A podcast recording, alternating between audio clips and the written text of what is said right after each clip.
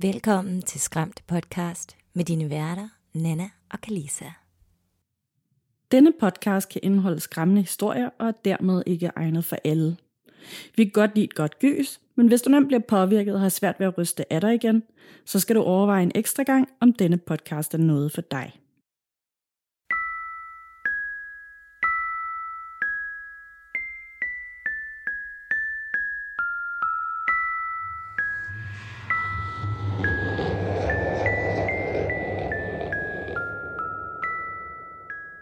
Hej Kalisa, Hej Nana. og hej til alle vores dejlige lyttere, som sidder derude og lytter med, og velkommen til episode 162. 162. Jeg synes hver eneste gang, at vi nævner, hvad for en episodenummer det er. Altså det er så underligt at komme så højt op. Jeg kan huske tilbage til den gang, hvor du sad sammen med Danika og var sådan, velkommen til episode 10. Jamen det, altså, det er lidt sjovt også, fordi nu har vi øh, sådan nogle af de sidste gange været inde på nogle emner, øhm, som vi har talt om før. Og så har jeg tænkt sådan, jamen det, var, det er jo ikke ret lang tid siden, vi har snakket om det. Og så var der alligevel, når jeg kiggede tilbage, sådan 100 afsnit siden. Jamen det er jo også, når man udkommer hver tirsdag, så er det ja. Ligesom lidt mere, øh, så går det hurtigere med de der tal. Så vi kommer højere og højere op i episodetal. Det, det, ja, det er lige præcis det. Og igen, jeg vil lige minde om, at øh, vi som noget nyt er begyndt at skrive i episodeteksterne, hvornår vi går i gang med selve emnerne, eller hvornår man kan springe direkte til tips eller lytterberetninger, eller hvad vi nu snakker i om i øh, alle afsnittene, så man kan slippe for, at vi sidder og snakker om, hvad der er sket siden sidst og sådan noget. Fordi det, der, det har vi fundet ud af, at der var mange, der gerne vil. Mm, ja, altså jeg kan også godt relatere til det, fordi det er jo, Øh, hvis, hvis man bare lige skal have et hurtigt gyserfix, så er det måske ikke lige sådan en hygge podcast snak, man har lyst til. Så jeg tror også, det er sådan en service til, jamen så kan du lytte til lytterberetninger eller temasnakken først, og så hvis du har tid på et andet tidspunkt, kan du gå tilbage og høre om mig og Nannas liv og alle de uhyggelige ting, som vi oplever i hverdagen og øhm, den slags ting. Lige præcis. Og meget op og på, har du så, øh, nu er det jo ved at være lang tid siden, vi har snakket sammen sidst, eller sådan føles det i hvert fald, fordi vi har snakket så meget sammen indtil nu. Øhm, hvad, hvad, har, hvad er der sket for dig siden sidst? Åh oh, ja, jamen øhm, tak for lige at tage den, øh, den sidste episode der uden mig med lytterberetningerne. Jeg har stadigvæk ikke fået lyttet til lytterberetninger, fordi det, der nok er mest skræmmende i mit liv lige nu, det er øh, ikke spøgelserne. Det er øh, simpelthen fordi, at jeg har så travlt. Ja. Øhm, og jeg har jo været til, til bogforum, og det var, det var mega fedt som altid. Jeg fik altså ikke fundet noget gys på programmet. Jeg, jeg kunne slet ikke engang søge på det inde i deres program, og så var jeg sådan et, åh oh, gud. øhm, nå. Og jeg fik set et foredrag ud af de der øh, 20.000 forskellige foredrag, og Åh, oh, ja. jeg fik stået på standen, og jeg fik øh, drukket receptionschampagne, og øh, altså, det, bogforum, det er altid sådan lidt af, af en Roskilde Festival for, for bognørder, ikke? Jo. Øh, og det er så fedt, og det er også så øhm, krævende. Så tak til alle dem, der lige kom over og sagde hej, og tak til dem, som også øh, kom over og sagde, at de lytter til podcasten. Og øh, det var så dejligt at se jer, og jeg håber, at jeg var nogenlunde nærværende. men men, øh, men jeg, jeg kunne godt mærke, at jeg også sådan, at, at når der sker så mange ting omkring en, så er det så svært at have de der fede, dybe samtaler, Ja. øh, som jeg egentlig allerbedst kan lide. Det er også derfor, jeg ikke kan lide at gå på disco. Jeg kan bedre lide at sidde på sådan en brun bodega, fordi så kan man snakke sammen. Ja, men det er rigtigt. Jeg kender det godt selv fra dengang, jeg arbejdede i musikbranchen, hvor at, altså, de fleste synes, at det er lidt hårdt at være på festival og sådan noget, fordi at typisk så drikker man meget, spiser dårligt og er sent oppe og alt sådan noget. Men jeg kan love jer for, når man er på arbejde på en festival, og så har arbejdsstress, og der er tit travl, og der er forsinkelser, og folk, der ikke dukker op til pressemøder og dit og dat, det er altså a whole other level of festivalstress.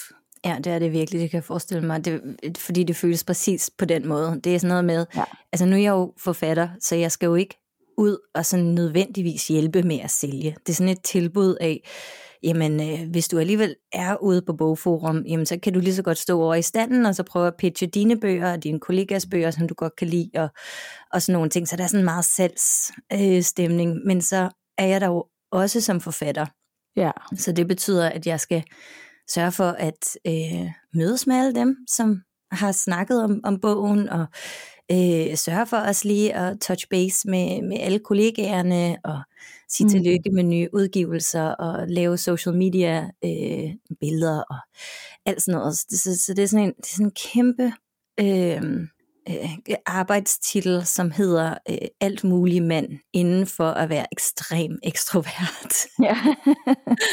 det, det er for sådan en skabsintrovert som mig, kan godt være virkelig, virkelig øh, drænende, men ja. altså jeg glæder mig hvert år, og jeg tager derud hvert år, og jeg, når det er færdigt, så er jeg bare sådan, oh no, nu er der så lang tid til næste år.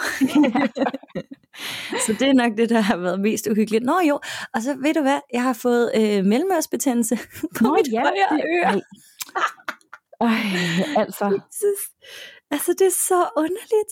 Det er først dig, og nu er det mig. Men altså, jeg skal jo bare have de der øh, dråber i øret to gange om dagen de næste syv dage, så Ja, ja, og det, det havde jeg også. Altså, jeg har stadig en lille smule sådan væske i mellemøret, der gør, at jeg har sådan en lille bitte prop derinde en gang imellem. Men nu kan jeg sådan gå rundt øh, udenfor, uden at være sådan mega forvirret over alle lyde omkring mig, og føle mig som, det ved jeg ikke, en, der lige har mistet hørelsen og bare... ja. Ja. Ej, det, er, det er afskyeligt, og jeg hader ja. at få øredråber, så det er sådan de der kolde dråber ned i øret. Øh, B, hun sidder og drypper mig, ikke? Og hver morgen ja. og aften. ja. Og min eneste sådan coping mechanism for at ligesom komme igennem det, det er, at øhm, jeg lader som om jeg er død. ja. my soul will just leave my body for these five minutes. jeg kan virkelig ikke lide ja, jamen ikke sådan, ikke sådan for, hun skal tro, jeg er død, men bare sådan, jeg, jeg lader bare øh, som om, at øh, jeg kan ikke mærke noget. Ja. det, det gør det også, når jeg skal MR-scannes, eller hvis jeg skal have en kanyle, så, så øh, laver jeg det der disassociating, øh, disassociating øh, ja. hvor at man bare sådan tager, tager sin bevidsthed ud af kroppen. ja. det er ikke særlig sundt, jeg anbefaler det ikke, men det er måden, jeg kan komme igennem øh, sådan angst øh, ting. Så ja. Øh, ja. Uh, uh, sådan en MR-scanning, den skal jeg også prøve øh, sådan en gang til februar næste år, og jeg glæder uh. mig altså over, virkelig overhovedet heller ikke. Okay. Det er fordi, jeg har været inde og, og blive scannet en del gange for øh, alt det der slidgigt, som jeg har jo i ja. hele venstre side, og nogle diskusprolapser, og øh, jeg er sådan set bare et vrag. Men, øh, men, men der nogle MR-scanninger gik rigtig fint, og det kommer rigtig meget an på, hvad for et slags personale man har. Øh, ja. Hvis man har en sød sygeplejerske, så er det faktisk slet ikke så slemt. Og det går hurtigt, og de er gode til at informere. Nu er der så langt tilbage, og øh, nu skal du kun ligge her så lang tid, og nu kører vi der frem og tilbage og sådan noget. Så det kan være en rigtig god idé også øh, til jer lyttere derude, hvis I også sidder og frygter for en MR-scanning, og det gør altså ikke ondt, og der er ikke noget farligt, øh, at, at I lige nævner det for den person, der skal være jeres sygeplejerske eller overseer, eller hvad man siger, at øh, jeg, jeg vil rigtig gerne have, I taler til mig, faktisk. Ja. Ja, hvis man er nervøs, fordi det hjælper rigtig meget. Fordi jeg prøvede den første MR-scanning, som var lort. Ja. øh, det, der var jeg så bange, og det var så vemmeligt. Og så prøvede jeg det så igen for nylig, øhm, og det var rigtig godt. Altså så fint, og det er ligesom om, det lyder som sådan en dubstep-musik, den der du, du, du, du, du. så jeg lå bare sådan og lød som om, at jeg var til dubstep-koncert. Ja. imens jeg var død. Jamen, dubstep er vist også ved at være øh, modernet igen nu, har jeg hørt. Uh, så. endelig! Det var min mm. yndlingsgenre. Ja, også mig. Huha. Øhm, hvor lang tid tager sådan en, en MR-scanning egentlig som regel? Mm, det kommer lidt an på, hvor meget de skal scanne. Altså, øhm, jeg, jeg kan ikke rigtig huske det, fordi det er sjovt ved disassociation, det er jo det der, men du kan ikke, øh, ja, ja. Du kan ikke øh, pinpointe tid. Øhm, men jeg tror alt fra 45 minutter til halvanden time. Jesus Christ, det var en... Det kan også godt være, det er meget mindre. Jo, det kommer også an på, hvor meget de skal scanne og sådan noget. Det var hele min venstre side, de skulle have, have styr på. Så det var jo nærmest fra knæene og hele vejen op til hovedet, øh, ja. nakkevivlerne, hvor jeg blev scannet. Det tager nok lidt længere tid. Ja. Uha. Mm. Jeg satser på, at jeg bare falder i søvn, mens jeg ligger derinde. Ja, det håber jeg for dig. ja, tak. Nå, men øh, fik vi egentlig snakket om, hvad der er sket for dig ellers? Øh, nej, nej, og jeg skal faktisk lige komme med en rettelse, fordi at øh, øh, øh, sidste afsnit, der øh, anbefaler jeg tre film på Netflix, og øh, den ene af dem, den hedder Englemageren, og der påstår jeg, at øh, den handler om øh, Dagmar Overby, som var øh, Danmarks øh, største seriemorder, i en tid i hvert fald. Øhm, men det passer slet ikke. Øhm, og jeg ved simpelthen ikke, hvor jeg har det fra. Jeg har det bare så klart og tydeligt inde i mit hoved, at der kommer den her film, Englemageren, på Netflix, og den er med Julie Ølgaard, og den handler om Dagmar Overby. Og øh, jeg tror simpelthen, det er noget, jeg har drømt. Og det har jeg også skrevet, når folk har rettet mig inde i Facebook-gruppen. Og det er altså ikke bare noget, jeg finder på, fordi i øjeblikket, øh, det er også en af grundene til, at jeg skal have den her MR-scanning, det er, at der er et eller andet galt med mig. Øh, jeg sover konstant og hele tiden. Øh, jeg sover mellem 12 til 16 timer om dagen, nogle gange helt op til 17 timer. Og øh, øh, nogle gange så drømmer jeg, eller det gør jeg tit, og jeg drømmer tit meget livligt. Og øh, nogle gange så kan jeg sådan vågne op, mens jeg er i gang med at drømme, og sådan føle, at jeg ikke rigtig kan vågne, og så falder jeg i søvn igen og drømmer videre på samme drøm. Så sådan drømmer og virkelighed er begyndt mm, nogle gange at flyde sådan lidt sammen. Hmm. Så det er muligt, det er det, der er sket. Under alle omstændigheder, så handler den film om øh, en seriemorder. Øhm, og øh, englemager, det er noget, man i gamle dage kaldte øh, nogen, som så børn ihjel. Øh, mm. I den her film, der er det så i tilfælde med nogen, der, der får en abort. Og øh, øh, Dagmar Overby, hun blev også kaldt englemagersken. Så det kan være, at, at det er sådan derfor, jeg har blandet det sammen og drømt om det. Oh. Men uanset hvad, så er den film bestemt øh, værd at se. Den er rigtig, rigtig god og spændende. Okay. og der kommer også rent faktisk en film om Dagmar Overby øhm, til maj næste år med øh, Trine Dyrholm. Mm-hmm. Og øh, den kommer til at hedde The Little Seamstress på engelsk. Jeg ved ikke, hvad den danske titel er endnu. Så, så man kan i hvert fald glæde sig til, at der kommer noget om Dagmar Overby. Okay. Ja, det lyder helt vildt fedt. Altså, jeg, jeg har ikke så meget lyst til at sige det der med børnemor. Men hvis du har derude, så skal du bare slå dig løs. ja, du skal i hvert fald nok springe den med Dagmar Overby over. Men øh, den anden kan du godt se, fordi det er sådan i gåseøjne øh, bare aborter. Ja, okay. Ej, det synes jeg er så spændende. oh, det, det, er, det er det også. Og øh, virkelig alt er respekt for det. Altså, det er ikke mm. nemt sådan noget med aborter overhovedet, og det er ubehageligt, uanset om man er for eller imod, og mm. ja. Ja, ja. ja. Det er jo, ja, ja, sådan er det jo. Men, men sådan nogle gamle øh, dags aborter der med øh, strikkenåle og øh, metal, øh, hvad hedder de nu, øh, hangers. Øh, Bøjler, ja. Bøjler, ja. ja, præcis. Hvor man nærmest bare fisker det hele ud på en Ej, gang. Det, det, det er simpelthen så tror jeg faktisk ikke rigtigt, jeg har så meget behov for sådan at, at se lige nu. Nej, men det er altså, simpelthen heller ikke. Det, det er en moderne film for nutiden. Så okay. det er slet ikke sådan noget med ulovlige aborter. Men, øhm, Nå, okay, okay, fordi ja, at det var det, jeg fik ind på. faktisk slet ikke nogen aborter. Okay, Nå, okay. Ja, så, så kan det godt være, at jeg snupper den, fordi så synes jeg, det er mere interessant, hvad der så, øhm, ja, hvordan vi bearbejder forskelligt øh, den proces, der kan komme. Øh, for nogen kommer det meget stærkt, og for nogen kommer det slet ikke, og begge ting er ja. okay. Så øh, det, det kunne jeg måske godt være interesseret i at se så. Mm-hmm. Ja, jeg synes i hvert fald, den er god. Jeg kan se lidt nogle steder, at den har fået kritik for øh, dårligt skuespil, men det synes jeg faktisk overhovedet ikke, den har det er vel, det er vel subjektivt, ikke? Om man synes, om, om folk øh, øh, gør det rigtigt eller forkert, eller overspiller eller underspiller for meget, eller hmm, den slags.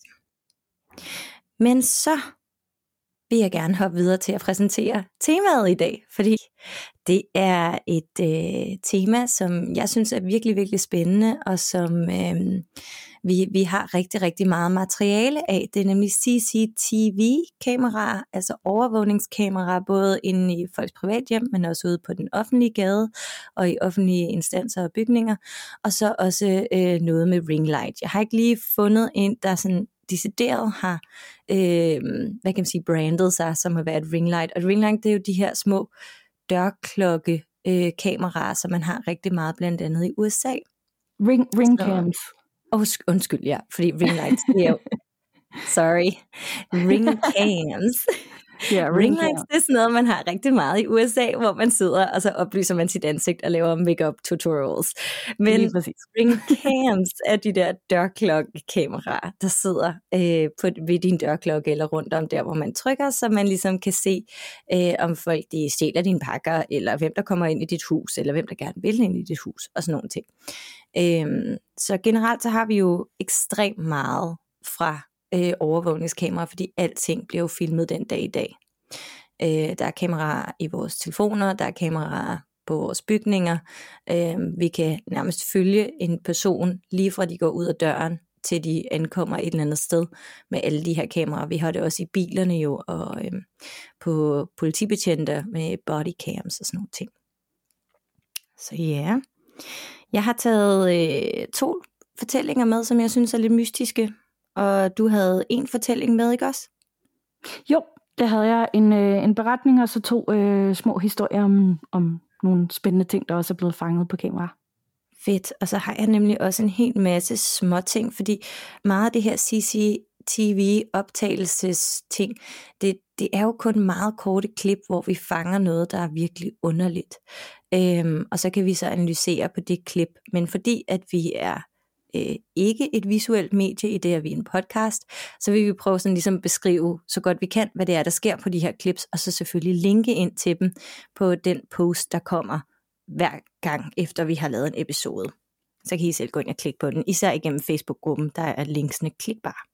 Så vil jeg gerne starte her med øh, en historie eller en, en video, som er blevet postet på TikTok af Cheryl Sweetie 2. Øhm, jeg har valgt at kalde den noget i skabet. Brugeren Cheryl Sweetie er en øh, alenemor. Hun er en hårdt arbejdende syrske, som beretter, at hende og hendes datter er begyndt at opleve underlige og ubehagelige ting i deres nye hus. I månedsvis har de hørt tunge fodtrin ude foran deres soveværelser midt om natten. De oplever, at ting på mystisk vis forputter sig og flytter rundt på sig, øh, og de kan slet ikke forklare, hvordan at tingene skulle have rykket så meget rundt. Blandt andet har hun en symaskine, som har det med at bevæge sig fra den ene side af hendes desk til den anden side af hendes arbejdsbord. Ikke? Tingene øh, eskalerer i sådan en grad, at Cheryl hun bliver nervøs for, om de måske har en squatter i huset. Og en squatter, det er jo også det der med, det igen, det er en amerikansk, øh, et amerikansk hjem og en amerikansk setting. Så squatters, det er jo, når du har købt et nyt hus, så kan der jo godt være folk, der bor i dit hus, imens det har været tomt.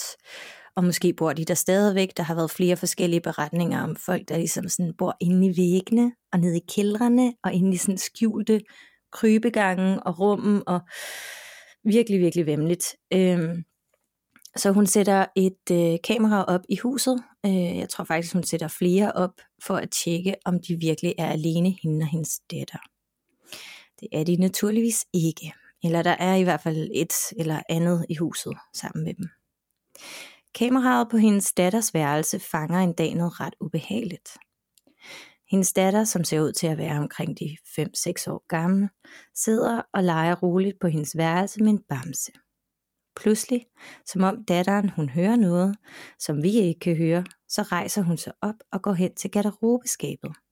Hun åbner døren og ser ind i skabet fyldt med tøj, og der er det som om hun stiger på noget i rigtig lang tid. Så gør hendes skuldre et ryg, og igen så er det som om hun kan høre eller se noget, som vi ikke kan, og hun går ud af værelset med sådan mm, noget, der minder lidt om sådan øh, forsigtige skridt, som om hun bare gerne vil ud hurtigt, men hun skynder sig langsomt, hvis I kender det. I det hun har forladt værelset, så lukker den der skabslåge sig langsomt igen.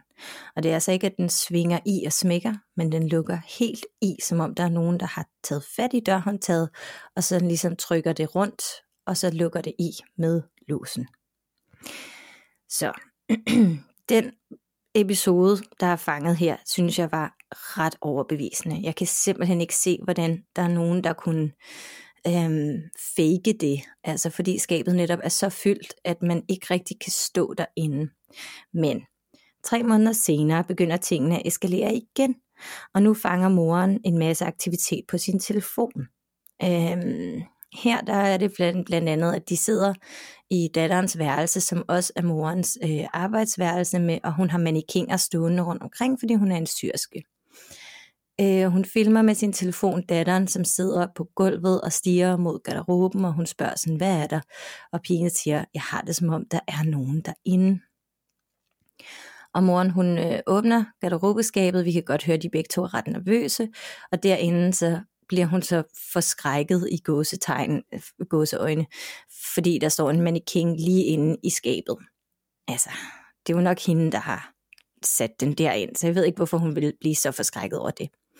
Men i kingen begynder så at rokke frem og tilbage, og til sidst vælte ud imod hende, og de løber selvfølgelig skræmt ud af værelset. Men jeg synes, øh, den anden del af det her klip, eller den her historie, den virker en lille smule utroværdig. Jeg synes, jeg, det er sådan lidt svært at forklare, jeg vil heller ikke debunke det, men, men, men jeg, jeg fik i hvert fald ikke følelsen af, at de sådan ægte oplevede noget. Det føles mere som sådan en anden, okay, men hvis du er syrsk, og så, det ved jeg ikke, få lidt aktivitet på din profil, og den første video gik nemlig viral. Så det føles lidt som om, at hun blev nødt til at producere igen for, det ved jeg ikke, måske skabe noget buzz omkring hendes profil. Men igen, det kan også godt være, at det er helt sandt, og det er mig, der bare er mega tavlig lige nu. så det var i hvert fald den. Øhm, og, og det var jo så også et, øh, et overvågningskamera, eller sådan et nannycam, hvor vi fik øh, den lille bid fra. Ja, oh, jeg synes uh, i det hele taget også uh, bare det der med at have et helt rum fyldt med mannequiner, synes jeg var sådan lidt creepy. Uh, også selvom det, det er fordi, at man arbejder professionelt med det. Men uh, det, fordi det giver mig sådan associationer tilbage til den der scene fra I Know What You Did Last Summer, hvor uh, Sarah Michelle Gellar, tror jeg det er, der bliver sådan jagtet af morderen igennem sådan en et lagerrum eller sådan et eller andet, hvor der er en masse mannequiner med laner på og sådan noget. Uh. Ja, ja, det er super klamt. Der er også, øh, øh, hvad hedder det, øh, den der The Bridge Curse, der er de også på et tidspunkt inde i den, en, en film, som vi anbefalede for noget tid siden. Øh, der er de også i sådan et øh, beauty øh, rum, hvor at man kunne tage beauty classes, måske på college, men der er i hvert fald en masse af de her mannequiner, de har alle sammen sådan noget øh, plastik hen over sig, og så er der selvfølgelig en af de her mannequiner, som er The Ghost. Ja. Så, men jeg ved altså ikke helt, hvad jeg skal synes om, om den her. Jeg synes bare, at den første bid af, af historien og, eller beretningen var virkelig interessant, fordi jeg kan ikke forklare, hvordan den kan, den kan sådan tage i håndtaget.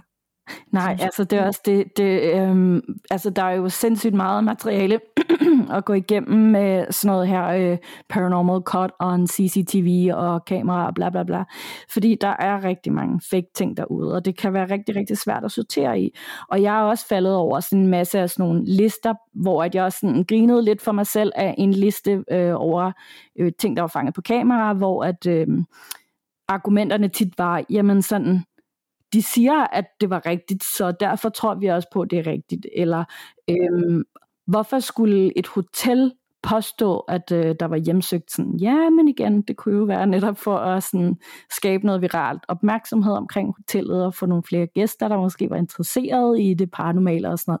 Der kan altid være spooky tanker med det. Og en af de videoer, øhm, som, som jeg har sådan, taget med i dag, den øh, er jeg faktisk også selv lidt i tvivl om. Hvis den er ægte, så er den i hvert fald sindssygt voldsom. Og den handler øh, om et poltergeist, der angiveligt skulle overfalde en kvinde i et hjemsøgt hotel i Malaysia. Og øh, de her meget uhyggelige øh, CCTV-optagelser, de viser en episode, øhm, hvor at den her kvinde, hun sidder inde i sådan en øh, spisesal eller restaurant til det her hotel, som i forvejen skulle sige at være hjemsøgt. Og hun sidder helt for sig selv på en stol, og øh, så lige pludselig ser det ud, som om hun, der er ikke lyd på. Det ser ud, som om hun bliver forskrækket over et eller andet, så hun begynder sådan at kigge bag sig. Øhm, og så falder hun sådan lidt til ro igen og kigger lidt videre på sin telefon. Og så pludselig så er der sådan en stol ved siden af hende, der begynder at bevæge sig, og så bliver hun forskrækket igen og farer op. Og så går det ellers rimelig meget amok. Hun bliver sådan ligesom trukket til siden, og øh, der er sådan borer og stole, der også begynder sådan at vælte rundt og flytte sig meget hurtigt, øhm, og det er meget sådan voldsomt. hun øh, bliver så lige pludselig, det ser lidt ud til, at hun sådan bliver slået bagfra, og så falder hun ned, og så ligger hun bare på gulvet. Og øh, imens hun ligger der, så er der stadig en hel masse møbler, der sådan bevæger sig rundt omkring hende. Jeg kan ikke se, øh, hvordan det skulle kunne laves manuelt øh, eller sådan analogt ved for eksempel at skulle trække rundt i tråde, fordi de der bevægemønstre, stole og sådan noget har, øh, det kan man ikke bare gøre med en tråd fra en retning. Så hvis det er fake, så er det i hvert fald øh, klippet rigtig godt, eller så er det nogle mekaniske mekanismer, de har brugt til at få flyttet rundt på borde og stole, og kvinden er en enorm god skuespiller, og det er sådan i det hele taget sådan lidt Hollywood-agtigt øhm, setup. Øh, og øh, der er rigtig, rigtig, rigtig, rigtig mange dygtige øhm, Special effects. Ja, ja, special effects folk, og i, også i Asien, også i Malaysia, har set lignende videoer fra Indonesien og fra Thailand og fra Vietnam og sådan noget. Øhm, der sikkert godt ville kunne lave det, men, men når man så også bruger en skuespiller, der på den måde bliver smidt rundt, fordi at mm. det er sådan noget, hvor at øhm, hvis man faktisk... Øhm, Øh, der ligger en video, der er en, der har postet inde i Facebook-gruppen. Jeg tror, det er fra Hereditary. Øh, det er i hvert fald fra en film, hvor de viser, hvordan øh, det ser ud, når nogen bliver trukket hen over gulvet. Og det er sådan en, sådan en selemekanisme, man har på, hvor man så bliver trukket tilbage. Øhm, og jeg tænker, sådan en ville være skide dyr at lave et setup af altså, sådan, det gør man jo ikke bare til en video, man håber går viral på TikTok eller Instagram eller et eller andet, fordi så mange penge kan man ikke tjene ind igen på det. Nej. Nej, det tror jeg heller ikke. Jeg synes også, øh, vi har rigtig mange eksempler på øh, ekstrem øh, paranormal øh, poltergeist-aktivitet, hvor vi simpelthen kan se, at hele huset flyver om sig med bamser og med spejle, der ryster. Og, og ja, det er rigtigt, du kan godt selvfølgelig kunne du godt få lave det, men hvorfor? Hvad, hvad er nemlig bagtanken? Hvad, hvad er målet med at investere enormt mange penge i det? Er det bare for at vise, at du godt kan, og så sådan ligesom tage pis på alle dem, som tror på det? Eller er det, er det fordi, at der er noget mere... Øhm, er det fordi, der foregår et eller andet? Ja, altså det... Ja. Jeg, jeg, jeg, kan, jeg kan simpelthen ikke se Altså bare for en viral video. Altså hvis man har en forretning, for eksempel sådan noget med hoteller, bla bla bla bla, der forstår jeg det godt. Jeg faldt også over øh, en video af en high school. Øh, mm. Ja, den er så klassisk, den der med, hvor det er arkiverne, der bevæger sig, og øh, ja. lågerne, der åbner, og skrædderspanden. Og ja, ja, ja. Og så så øh, jeg også den der debunk-video, hvor det netop var sådan et crew, der sad og har lavet special effects til nogle af de største gyserfilm, som vi kender i popkulturen, hvor de sad, jamen det der er gjort på den der måde, det der er gjort på den der måde, det der er gjort på den der måde. Og der har jeg det sådan lidt, jamen så er det nok nogle high schoolers, der har, der har udfordret sig selv til film class, eller et eller andet. Præcis, altså ligesom, ja. Fordi så kan man godt forstå, jamen så har de haft tid og ressourcer og lyst til at gøre det, mere end at det bare er, øh, hej, jeg sidder hjemme i mit hus, og jeg vil gerne have noget opmærksomhed, så jeg investerer en milliard dollars i at få ja. mit spejl til at ryste samtidig. Ja, netop. Jamen, altså, det, fordi det er jo netop det med, hvorfor skulle man gøre det? Ikke? Altså, jeg synes da også, det kunne være helt vildt fedt at lave noget materiale herhjemme, men altså, jeg, jeg vil ikke engang vide, hvor jeg skulle starte hende af med de der klaprende skabslåger, fordi det netop er så underligt. Altså, jeg, ja. at jeg ikke kan genskabe det. Og det er derfor, jeg synes, at det er, at det er værd at snakke om, eller i hvert fald undre sig over. Ja, Lige præcis. Altså, så medmindre, at øh, man kan spore, at de er blevet øh, spore tilbage, at de er blevet lagt op af folk, der arbejder professionelt med det, øh, så har jeg meget svært ved at, at se, hvordan helt almindelige mennesker, medmindre de virkelig bare er den sindssygeste Ole opfinder, der kan lave sådan nogle ting selv, skulle have råd til at gøre sådan noget, bare lige fordi det kunne være sjovt, at der var mange, der hoppede på det. Ja. Jeg har også en øh, her fra øh, Filippinerne, og det synes ja. jeg egentlig også er et ret godt eksempel på, at det vil være virkelig svært, eller det vil kræve rigtig meget at genskabe det her. Det er en internetcafé. Den øh, 7. 10. 2023 har Devan åbnet en lille fin internetcafé i Marial på Filippinerne, og butikken klarer sig rigtig godt. Der kommer regelmæssigt kunder, og der er styr på sagerne. Men en aften, hvor Jen, hans kæreste, øh, kører forbi internetcaféen efter lukketid for at ordne papirarbejde, så begynder der at ske virkelig underlige ting, øh, som bliver fanget af deres CCTV. Hun er helt alene i caféen på nær deres kat, som lige gør en kort optræden i starten. Øh, men det er altså ikke den, der rumesterer resten af tiden. Efter øh, lange stræk med vigtigt papirarbejde, så kan vi se på overvågningskameraet, at et sæt høretelefoner ryster og falder ned af en af bordene. Og der går ikke mere end 5 minutter, og så er det en af stolene, som trækker sig ud og væk fra bordet, og et tastatur glider ned fra et andet bord. Efterfulgt af endnu et sæt høretelefoner, som også rusher fuldstændig uforklarligt ned på gulvet. Og vi kan se, at Jen hun bliver skrækslagen. Hun råber ud i den tomme café, og så går hun udenfor, og øh, der har vi også et CCTV TV-kamera, som øh, fanger Jen, der øh, snakker i telefon med Devan.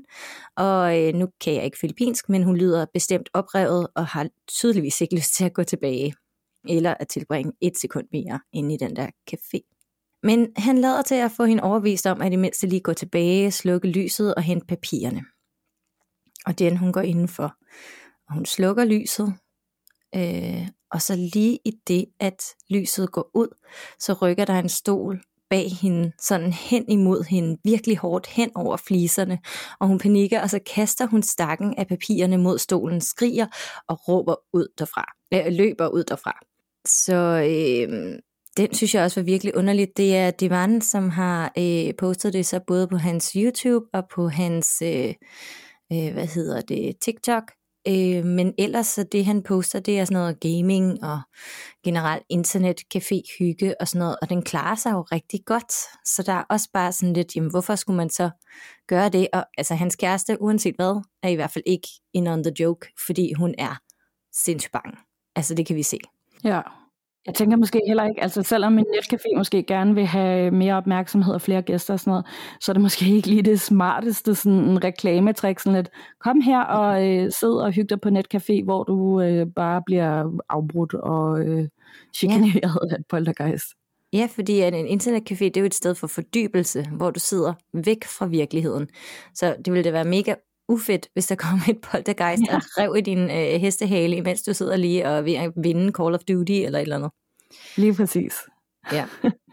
Så den synes jeg også var lidt spændende, og den, den lægger jeg også op øh, i et link. Øh, begge af de her to historier, de kommer fra det samme afsnit af Nuke Top 5. Nå, jeg kan, jeg kan lige fortælle om en her også, jeg har fundet, som, øh, som er sådan en den er fra øh, virkeligheden, hvis man kan sige det sådan. Det er i hvert fald noget ikke paranormalt, så man kan ikke rigtig betvivle den på nogen måde. Mm. Øhm, og det gør den faktisk også rimelig uhyggeligt. Øh, vi har før talt lidt om tvillinger, og hvordan tvillinger kan have øh, sådan en helt særlig connection, og øh, det har de her tvillinger i hvert fald også. Det drejer sig om øh, Ursula og Sabina Eriksson, øh, som blev født den 3. november 1967. De var enæggede tvillinger, og øh, de havde en storsøster Mona og en storbror, der hed Bjørn. I år 2000, der var øh, Ursula flyttet til USA, og Sabine var flyttet til Irland med sin mand og to børn. Hele familien Eriksson i det hele taget havde aldrig haft nogen problemer med myndighederne, og de havde ingen pletter på deres straffeattester eller haft nogen historik af psykiske problemer i familien før. Så det var faktisk lidt ligesom om, at øh, de her to tvillinger en dag bare vågnede, og så begyndte de at opføre sig mærkeligt. Den 16. maj 2008 besøgte Ursula Sabina, og øh, alt hvad der fandt sted under det her besøg er stadig sådan helt surrealistisk. Øh, det tænker jeg, det vil være for de fleste, der øh, hører om den her historie. Tvillingesøsterne de forlod i al hemmelighed Sabinas hus i Irland af ukendte årsager, og så besluttede de at tage til øh, Liverpool i England. Det kom senere frem, at de havde taget færgen for at nå den engelske havneby. Da de var kommet frem til deres destination, gik uh, Ursula og Sabina som det første direkte til øh, uh, St. Anne Street politistation for at indgive en rapport om, at Sabrinas børn var i uh, meget stor fare. Og søsteren fortalte også politiet, at hun havde slows med sin partner et par timer for inden. Liverpools politi de kontaktede Dublin for at bekræfte oplysningerne, hvilket de ikke kunne. Efter det her, der øh, besluttede søsterne at gå ombord på en øh, National Express bus, der skulle til London. Men ombord på bussen, der blev øh, Sabina og Ursulas opførsel mere og mere mærkelig. De havde en taske med sig, som de sådan knudede til sig med hele deres liv. Øhm, buspersonalet beretter, at øh, de havde spurgt, om, øh, om de ville have den her store taske ned i opbevaringsrummet i bussen sammen med alt det andet bagage, men øh, det nægtede de, og de ville simpelthen ikke lade nogen andre røre ved den her taske. På et tidspunkt undervejs i bussen, der øh, kom søstrene til at skændes med personalet i bussen, og øh, det resulterede så i, at de blev smidt ud. I øh, North Staffordshire ved en tankstation på øh, motorvejen M6 stoppede bussen, og øh, chaufføren bad dem simpelthen om at stå af. Derfra der bevægede de svenske tvillingesøstre øh, sig ud til den travle motorvej M6, som de begyndte at løbe frem og tilbage henover. Og det her meget mystiske optrin, det blev fanget både på øh, CCTV, Øhm, det er jo sådan, at der er rigtig meget CCTV i England. Det er en strategi, de har haft længe for at forebygge øh, og opklare kriminalitet rigtig hurtigt. Øhm, så der er CCTV cams over det hele. Og øh, det blev også fanget af et kamerahold, der sådan rent tilfældigt filmede en episode til øh, BBC-serien Traffic Cops. Mens de løb frem og tilbage på den her motorvej, blev de gentagende gange, gange ramt af modkørende trafikanter. Og Ursula hun øh, løb endda med vilje ind mellem hjulene på en stor lastbil. Og øh, selvom det bevært, bemærkelsesværdigt nok ikke skadede nogen af kvinderne, eller i hvert fald lod til at gøre nogen skade på dem, så øh, fik den ene af dem altså brug for lægehjælp senere.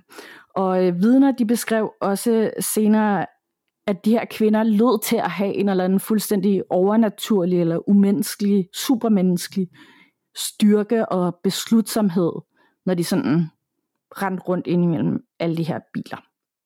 Det viste sig så, at til sydenlandet, der led de her tvillinger af en sjælden form for delt psykose, hvor den ene søsters mentale sundhed påvirker den andens fornuft.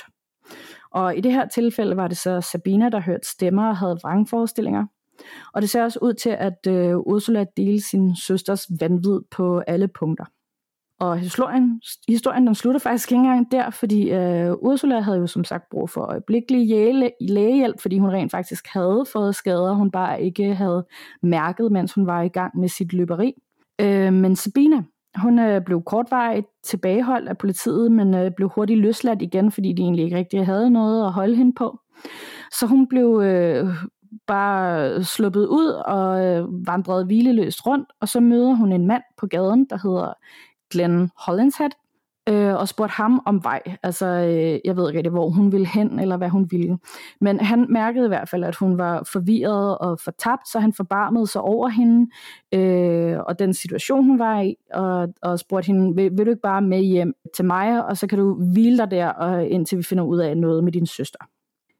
Men ikke Længe efter, at de så kom hjem, så øh, angreb Sabina ham med en køkkenkniv og flygtede derfra. Øhm, hun blev så senere pågrebet af politiet og idømt fem års fængsel. Men sådan, det er jo bare et klasse eksempel på øh, noget, som egentlig ikke er paranormalt, men som bare er altså så enormt skræmmende, fordi det bare sådan alligevel på en eller anden måde føles helt umenneskeligt at de bare sådan render rundt på den der måde der. Ja, men hvad skete der så egentlig med ham manden? Døde han, eller, eller blev, han, blev han bare sådan snitsåret alle mulige steder, eller? Han overlevede heldigvis. Øh, det var sådan en snitsår, og øh, heldigvis bare småskader, ikke noget, øh, der gav øh, men efterfølgende. Ej, hvor uhyggeligt, fordi det er jo det der med sådan, jamen så forbarmer man sig over sådan en, en ung kvinde. Hvor, hvor gammel har hun været, eller hvor gammel var de? Hvad har de været? De blev født i 67, og det skete i 2008, så de har alligevel været oh, okay. lidt op i årene. Ja, ej hvor sindssygt. Ja. ja. ja. Men så kom lige med hjem til mig, og så, ah, ja. stab i stab. ja, men altså, det er jo fuldstændig vanvittigt. Altså en del psykose, det er også ekstremt interessant, når de nu var, øh, var tvillinger. Ja. At den enes mentale helbred påvirkede den andens fornuft. Altså, det er jo alene i sig selv fuldstændig øh, føles overnaturligt nærmest, ikke? Jamen, det er lige præcis det, altså at det kan være helt op, altså i den grad, at man går med på alle vrangforestillinger, ja. og også, jeg tænker, at deres kroppe må have pumpet øh, med adrenalin, eftersom ja. de ikke har mærket smerter af at blive ramt af biler og sådan noget på den der motorvej. Altså, at det sådan, ja. at det kan ske mellem to mennesker, det synes jeg godt nok er vildt. Ej, hvor vemmeligt, de der CCTV, hvor man så kan se, at de nærmest, altså de bliver kørt ned frem og tilbage og løber henover og sådan noget. Det må være virkelig, virkelig ubehageligt at være den første, der ser det klip. Ja, det må det være. Det, det er, det, altså, det er et sindssygt ubehageligt klip. Ja, nej, uha. Det skal, det skal godt være, at man, man lige skal berede sig på det, hvis man selv har lyst til at se det. Ja. Ja. Øh, jeg fandt faktisk også en her, øh, en historie, som nåede ud i øh, nyhederne, i lokalnyhederne i Michigan. Og det er så en, øh, en spøgelseshistorie, hvis man kan sige det sådan. Det er i hvert fald øh, ikke noget, vi kan forklare med, at, øh, om det er virkeligt eller, eller hvad det er. Øh, det er en historie fra øh, 2019, hvor Josh Higgins og Heather Bros fanger i deres CCTV-kamera inde i deres hjem. Jeg tror faktisk, jeg vil kalde det en nannycam, fordi det er på børneværelset i Michigan. Noget, som de ikke kan forklare. Øh, de har sat et kamera op inde ved deres datter, som er lige omkring et år gammel. Hun hedder Lily, øh, for at holde øje med hende og sørge for, at hun ligesom har det godt, når hun sover lur og sådan nogle forskellige ting. Øhm, og der fanger det her kamera så en høj, hvid skikkelse gå lige forbi babyen. Skikkelsen går igennem værelset, og den lille pige, hun rejser sig faktisk op i sengen, fortumlet, og hun ser sådan helt træt ud, som om hun er blevet vækket af et eller andet, og kigger sig omkring, øh, men begynder så at græde. Øh, forældrene, de deler den her, det her klip og den her historie med de lokale nyheder i Michigan, og den bliver lige pludselig øh, blæst helt ud af proportioner med, hvad det er, der sker i deres hus, og de får en masse paranormale efterforskere ud, som siger, at den her ånd, det er en mand, der har taget livet af sig selv, og det er derfor, han rumsterer rundt. Øhm, og alt det her opmærksomhed, det genererer en eller anden form for eskalering inden for aktivitet, fordi det, det går nemlig så skidt, at øh, babyen Lily, hun øh, bliver skadet af den her ånd, efter sine. Hun øh, får sådan nogle kæmpe krasser ned af hele den ene side af hendes ansigt, og det deler de jo også med de lokale nyheder, som vi så kan se og har billeder af. Men moren er også, Heather, øh, blevet antastet af spøgelset, øh, og føler ofte, at hun bliver sådan ligesom taget kvælertag på øh, i løbet af natten. Og aktiviteten fortsætter den dag i dag, øh, efter sine. øh, men de deler ikke mere, fordi at de fik rigtig, rigtig meget backlash på øh, Lillys skader i ansigtet. Der var jo selvfølgelig en hel masse, som troede, at det var forældrene, der gjorde det. Så øh, ja, meget mystisk, og klippet er ret overbevisende. Det er sådan en underlig hvid, mist-like skikkelse, som sådan svæver igennem rummet lige ved siden af babyen. Men jeg ved ikke, om de fik fanget mere på deres kamera eller ej, fordi sådan er det jo også med de her afrevne historier. Vi, vi ved jo ikke rigtigt, hvor de starter, hvor de slutter henne af. Vi finder bare et klip, og så er der et masse folk, der snakker om det. Men lige her, der havde vi i hvert fald også interviews fra Josh og Heather omkring, øh, hvad de oplever i deres hus. Ja, altså, øh, der, der tænker jeg igen også, hvorfor i alverden netop skulle de have lyst til at lægge en video op, hvor deres baby har skader i ansigtet, fordi altså, hvis de selv havde påført de skader. Ja. Ja, altså så kunne man måske sige, at så ville det være en undskyldning for at have påført sin baby skader, og så, jamen, men det var et spøgelse. Men på den anden side set, hvis, øh, hvis, hvis, hvis du lægger sådan noget op, så må du da også være klar over, at der er skeptikere, som så vil gå ind i sagen, og sikkert også nogle myndigheder, som vil blive involveret øh, på et eller andet niveau, i forhold til sådan, jamen hallo, er det dig, der er led ved din baby, eller hvad? Ja. Øhm, så ja, det, det tror jeg ikke et normalt, velfungerende, logisk menneske vil sådan skildre med. Nej. Nødvendigvis, hvis det var dem, der stod bag. Øhm, men ja, så jeg kan vide, hvad, hvad der skete med dem. Det, det kan vi ikke finde ud af, men jeg ved ikke, om man kan grave lidt i det. Måske kan I derude øh, grave lidt i øh, Josh Higgins og Heather Bro og lille Lily. Ja. Ja, ja, jeg har til gengæld en øh, god beretning her fra øh, England om en hund, der er blevet skræmt af noget på kamera. Vil du høre den? Uh, ja, jeg vil gerne høre den.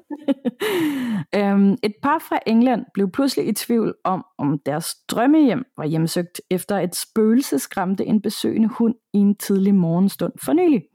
Og hele den overnaturlige episode blev selvfølgelig fanget på kamera. Da Victoria Hepworth skulle passe Kiwi, hendes søsters etårige sorte labrador, i sidste uge, det, det, er lidt, det er lidt længere tid siden end i sidste uge. Men øh, hun besluttede at sætte et bevægelsesaktiveret overvågningskamera op, op ind i stuen, hvor hunden sov, bare for at være sikker på, at deres firbenede husgæst var helt okay om natten. Men det hun og hendes forlovede Joe Shard så næste morgen, det chokerede det hundepassende par. Kameraet havde nemlig fanget Kiwi, der sprang rundt i lokalet i et forsøg på at komme væk fra en høj, svævende, spøgelseslignende figur klædt i hvidt. Det var virkelig mærkeligt, sagde Victoria. Jeg vil ikke sige, at nogen af os tror specielt meget på spøgelser, men det ser ud til, at der svæver eller hænger et eller andet midt ude i luften. Det føles meget mærkeligt, og det fik os til at tænke, hvad er det, der har været der? fortsatte hun. Så vi var lidt usikre og utrygge. Hepworths kamera fangede hunden, som sprang væk fra den mærkelige figur, da den svævede hen over dørkarmen. Spøgelset det så ud til at være at have et øh, klart defineret hoved og øh, skuldre, som kastede en skygge på væggen. Øhm, og det ser lidt ud som om, at det kunne være sådan en hætteklædt en. Kiwi gøde ikke om natten, men når vi tænker tilbage, så hørte vi muligvis en klynken fra hende, indrømmede Hepworth. Hun sov det meste af natten i sin seng, men lige her, der øh, hun åbenbart fra noget. Mærkeligt nok er det ikke første gang, et familiekæledyr er blevet skræmt af uforklarlig aktivitet i det 135 år gamle hjem. For sidste år, da de flyttede ind i huset, der havde deres lille nevø og hans lille hundevalg også en mærkelig reaktion på noget, som de voksne ikke kunne se. Jeg kan huske den dag, vi flyttede ind.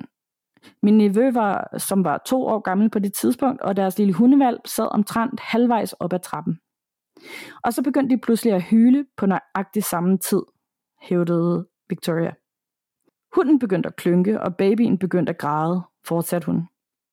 Man siger, at børn og dyr opfanger ting, og jeg tænkte, nå, super, vi flytter ind i et hjemsøgt hus. Siden den mærkelige nat med Kiwi, der har de to forsøgt at finde ud af præcis, hvad kameraet fangede, og har besluttet sig for at uh, forske lidt i historien om deres hus. Det vi ved er, at øh, ejendommen blev bygget i 1888, og vi ved, hvem der har boet i den, så vi forsøger at se på, hvem der kunne have boet her, som ikke ville være særlig glad ved vores tilstedeværelse, forklarede hun.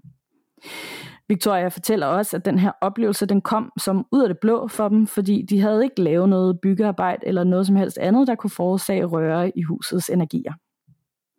Der er heller ikke nogen andre, der har en nøgle til huset, siger hun. Men på trods af forskrækkelsen, så fortæller Victoria, at hun ikke er bange, øh, for hun har altid været meget fascineret af spøgelser. Det er ret sejt mere, end det er noget andet, sagde hun. Jeg har aldrig haft en dårlig oplevelse, og jeg føler slet ikke noget negativt i huset. Victoria postede den der historien på Facebook og bad om forslag fra andre om, hvad de skulle gøre ved det.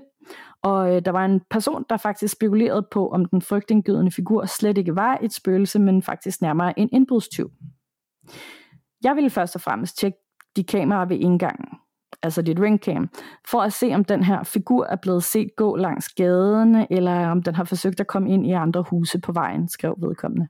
Fordi at øh, det reflekterer en skygge på væggen, og det tror jeg altså ikke spøgelser eller ånder gør, så jeg gætter på, at du har haft indbrud. Andre i kommentarfeltet var dog overvist om, at det var paranormal aktivitet. Fantastisk video og hyggelig på samme tid, skrev en person. Det ser ud til, at figuren bevæger sig væk, og da den er på et andet eksistensplan, så øh, får det den til at se meget høj eller sådan flydende ud. Og øh, jeg har jo selvfølgelig også selv set den her video der, og jeg kan godt se, at hunden den ligesom er bange for noget. Øhm, og øh, jeg spekulerede også lidt på, om det kunne være en indbrudstyv med en hættetrøje på, der var blevet fanget. Men så forstår jeg ikke, hvor sådan resten af vedkommende er. Øhm, og jeg synes egentlig heller ikke rigtigt, det passer sådan i forhold til, hvordan hunden bevæger sig også, øh, og hvordan den i det hele taget bevæger sig rundt i rummet. Øhm, og på den anden side, så, kan jeg, så har jeg heller aldrig hørt noget om, at øh, spøgelser eller ånder eller mm, væsner i, den, i det hele taget skulle, skulle lave skygger. Altså medmindre det decideret er skyggevæsner. Ja, altså jeg ved det simpelthen ikke, men jeg synes godt, det ser mærkeligt ud. Ja, jeg skal lige ind og se den, før jeg sådan lige kan, men, men ellers så, nej, det virker da ikke til at være sådan en normal ting, at, øh, at spøgelser og skygger, at de har skygger selv. Altså det, er, det ikke, er det ikke det er en af de ting, som vi ligesom synes netop er så underligt ved øh, paranormale fænomener, hvor at vi ikke kan placere dem i virkeligheden, fordi de er sådan flydende imellem to planer eller et eller andet. Jo, og det kan jo også, I don't know, jeg ved ikke, måske er det noget helt andet, måske er det sådan en glitch in the matrix, hvor at, øh, det er sådan en tidligere, et aftryk, et energiaftryk af en tidligere beboer, der lige sådan, det ved jeg ikke. Ja, lige, lige er der lidt. Ja. Men apropos glitch in the matrix, det bliver vi altså også nødt til at have en øh, episode med, fordi hold op, hvor er der mange, og jeg synes egentlig ikke, de er uhyggelige oftest. Jeg synes bare, at det er så underligt. Øh, ja. glitch, glitch in the Matrix er jo det her koncept med, at der sker noget i vores virkelighed, som bare overhovedet ikke giver nogen mening. At der for eksempel er to identiske katte lige ved siden af hinanden, som bevæger sig identisk samtidig, ja. som selvfølgelig refererer tilbage til øh, Matrix-filmen, hvor at når man piller ved Matrix-koden, øh, så kommer der sådan en lille glitch, glitch øh, en, en slags déjà vu, hvor at, at programmet genstarter sig selv og genspiller den sidste sekvens. Øh, ja. ja, så og der er så mange virkelig, virkelig underlige ting med sådan, Oh, jamen, jeg, jeg, jeg ved faktisk ikke engang, hvor man, ting, der er fritaget fra øh, for eksempel gravity, øh, fra tyngdekraften, som kan svæve af sig selv eller står underligt, men i sådan en offentlig, et offentligt rum, eller, eller et sted, hvor at, at det ikke giver mening, at man kan gå igennem en, en væg, eller sådan noget virkelig weird øh, stuff, som vi ikke kan forklare andet end at sige sådan, Nå, men det er nok en glitch in the matrix. Så øh, det, det kunne jeg godt tænke mig også at have som tema på et tidspunkt. Ja, det synes jeg absolut, vi skal gøre. Ja, det, og hvis I har andre temaer, som øh, I også synes er virkelig spændende, øh, så er I meget velkommen til at skrive til os på Instagram og på Facebook og vores e-mail. Øh, fordi vi mangler altid inspiration til, hvad vi lige kan dykke ned i. Nemlig. Og øh, vi har jo taget ting op før, som er blevet ønsket, blandt andet øh, da vi havde det her med øh, The Backrooms, øh, de her digitale Urban Legends, det var noget, der var blevet ønsket af en lytter før. Og øh, lige pt. så er der også nogen, der har ønsket sig ind i øh, Facebook-gruppen, at vi prøver at dykke ned i, om der skulle være nogle hjemsøgte historier om øh, den gamle by i Aarhus, så det er også noget, vi skal have kigget på. Ja, ej, det var... i det nye år, så kunne jeg godt tænke mig, at vi tog på tur at vi tog en lille tur til Aarhus. Øh, og så lige fik lov til at snuse lidt rundt. Eller Ribe. Jeg var så gerne til Ribe. Og se Heksemuseet og se de historiske bygninger. Og der er jo også bare, der, der må det da spøge. Altså. Ja, det må det. Ja. Jamen, vi har en hel masse andre små øh, CCTV og overvågningskamera-klips, men jeg tænker faktisk bare, at jeg vil smide dem ind på vores øh, links post, så I selv lige kan se. Mange af dem er sådan nogle, øh, der er nogle Reddit-rum, øh, hvor at der er en lille video, og øh, så ellers er det sådan nogle complications, nogle sammenklipninger af mange forskellige ting. Øh, men har du nogle anbefalinger ellers? Ja, det har jeg. Øhm, og jeg har sådan været lidt ude i, hvad kunne der egentlig relatere til emnet. Øhm, og en af de rigtig gode øh, film, faktisk en film-franchise, der handler sådan lidt om blandt andet CCTV og found footage og sådan noget, det er jo Paranormal Activity. Mm, jeg elsker det den sidste i den serie, den hedder Next of Kin, og øh, den er også found footage-agtig, ikke så meget overvågningsagtig, men øh, jeg ved faktisk ikke, om det skal være sådan en øh, prequel til det hele, altså sådan en forhistorie til den dæmon, der sådan har huseret familien og sådan noget. Øh, øh, Katie fra øh, Paranormal Activity 1, om det er den, der sådan er blevet sluppet løs lige der, eller hvad det er. Men i hvert fald så handler det det kan det næsten ikke være. Fordi det handler om en øh, pige, der øh, er blevet adopteret, og hun vil så gerne finde frem til sin biologiske familie. Og øh, fordi hun har lavet sådan en DNA-test, så finder hun frem til øh, en bror. Han kommer fra en meget religiøs øh, familie, øh, og øh, hun, prøver, hun vil så gerne selvfølgelig ud og besøge dem og øh, finde ud af, ligesom, hvad hendes rødder er, hvor hun kommer fra, og hvad der egentlig er sket med hendes øh, biologiske mor. Og øh, det udviklede sig så til en virkelig spooky historie, øh, som var virkelig godt skruet sammen, og havde øh, jump scares på helt de rigtige tidspunkter og sådan noget. Jeg synes øh, virkelig, den var god.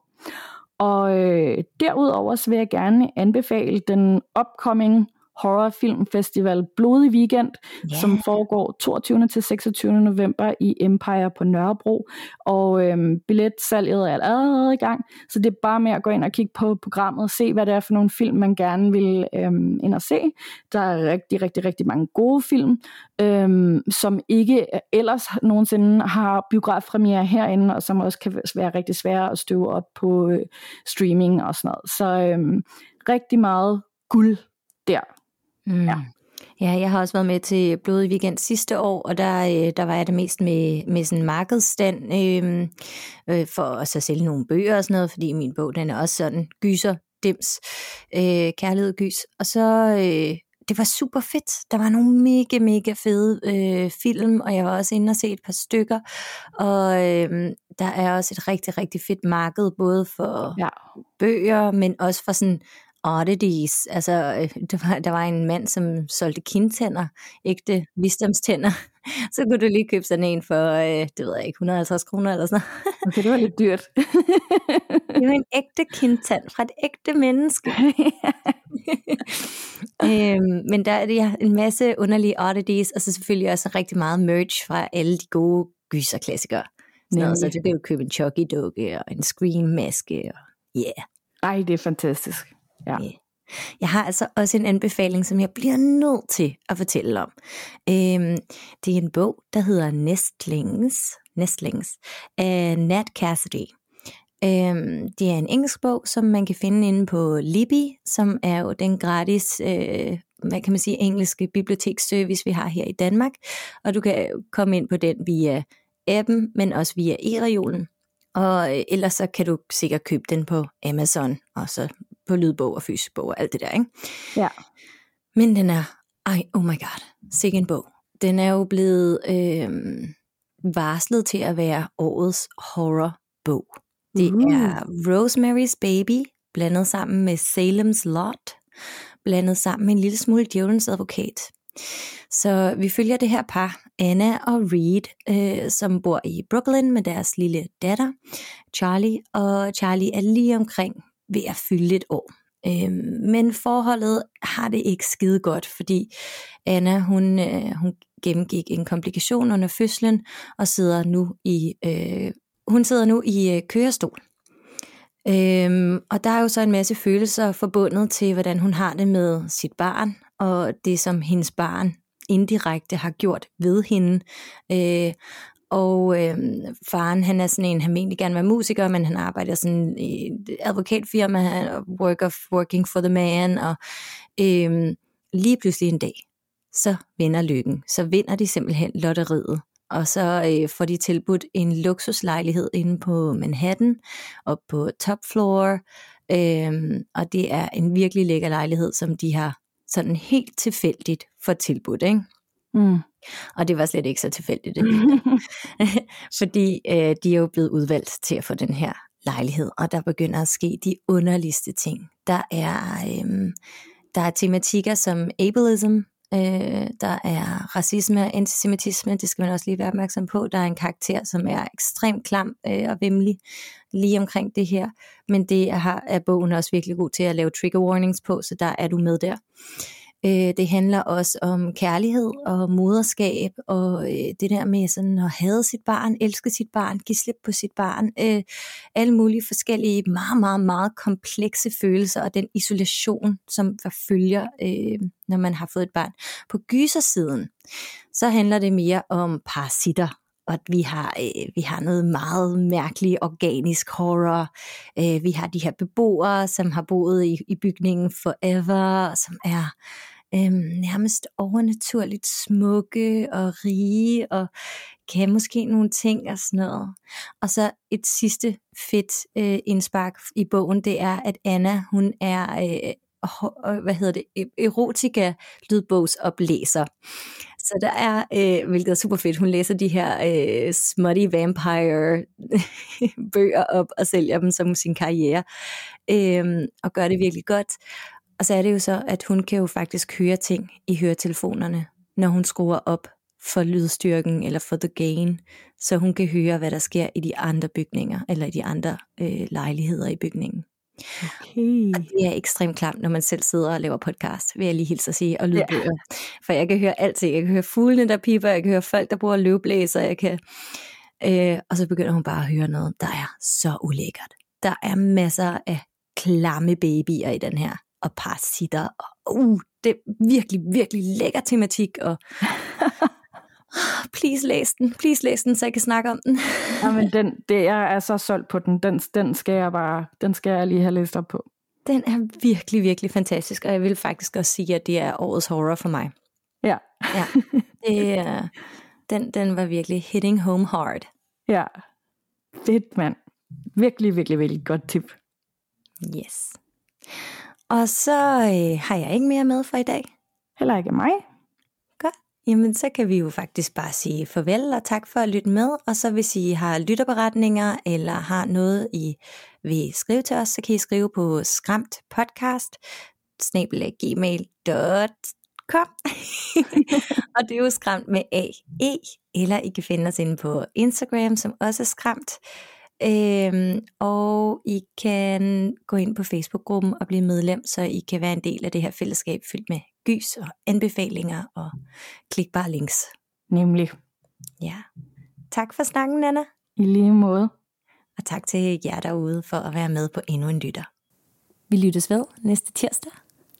Og pas nu på, at du ikke bliver alt for bange for din egen skygge. Der er så meget andet, der lurer ude i mørket.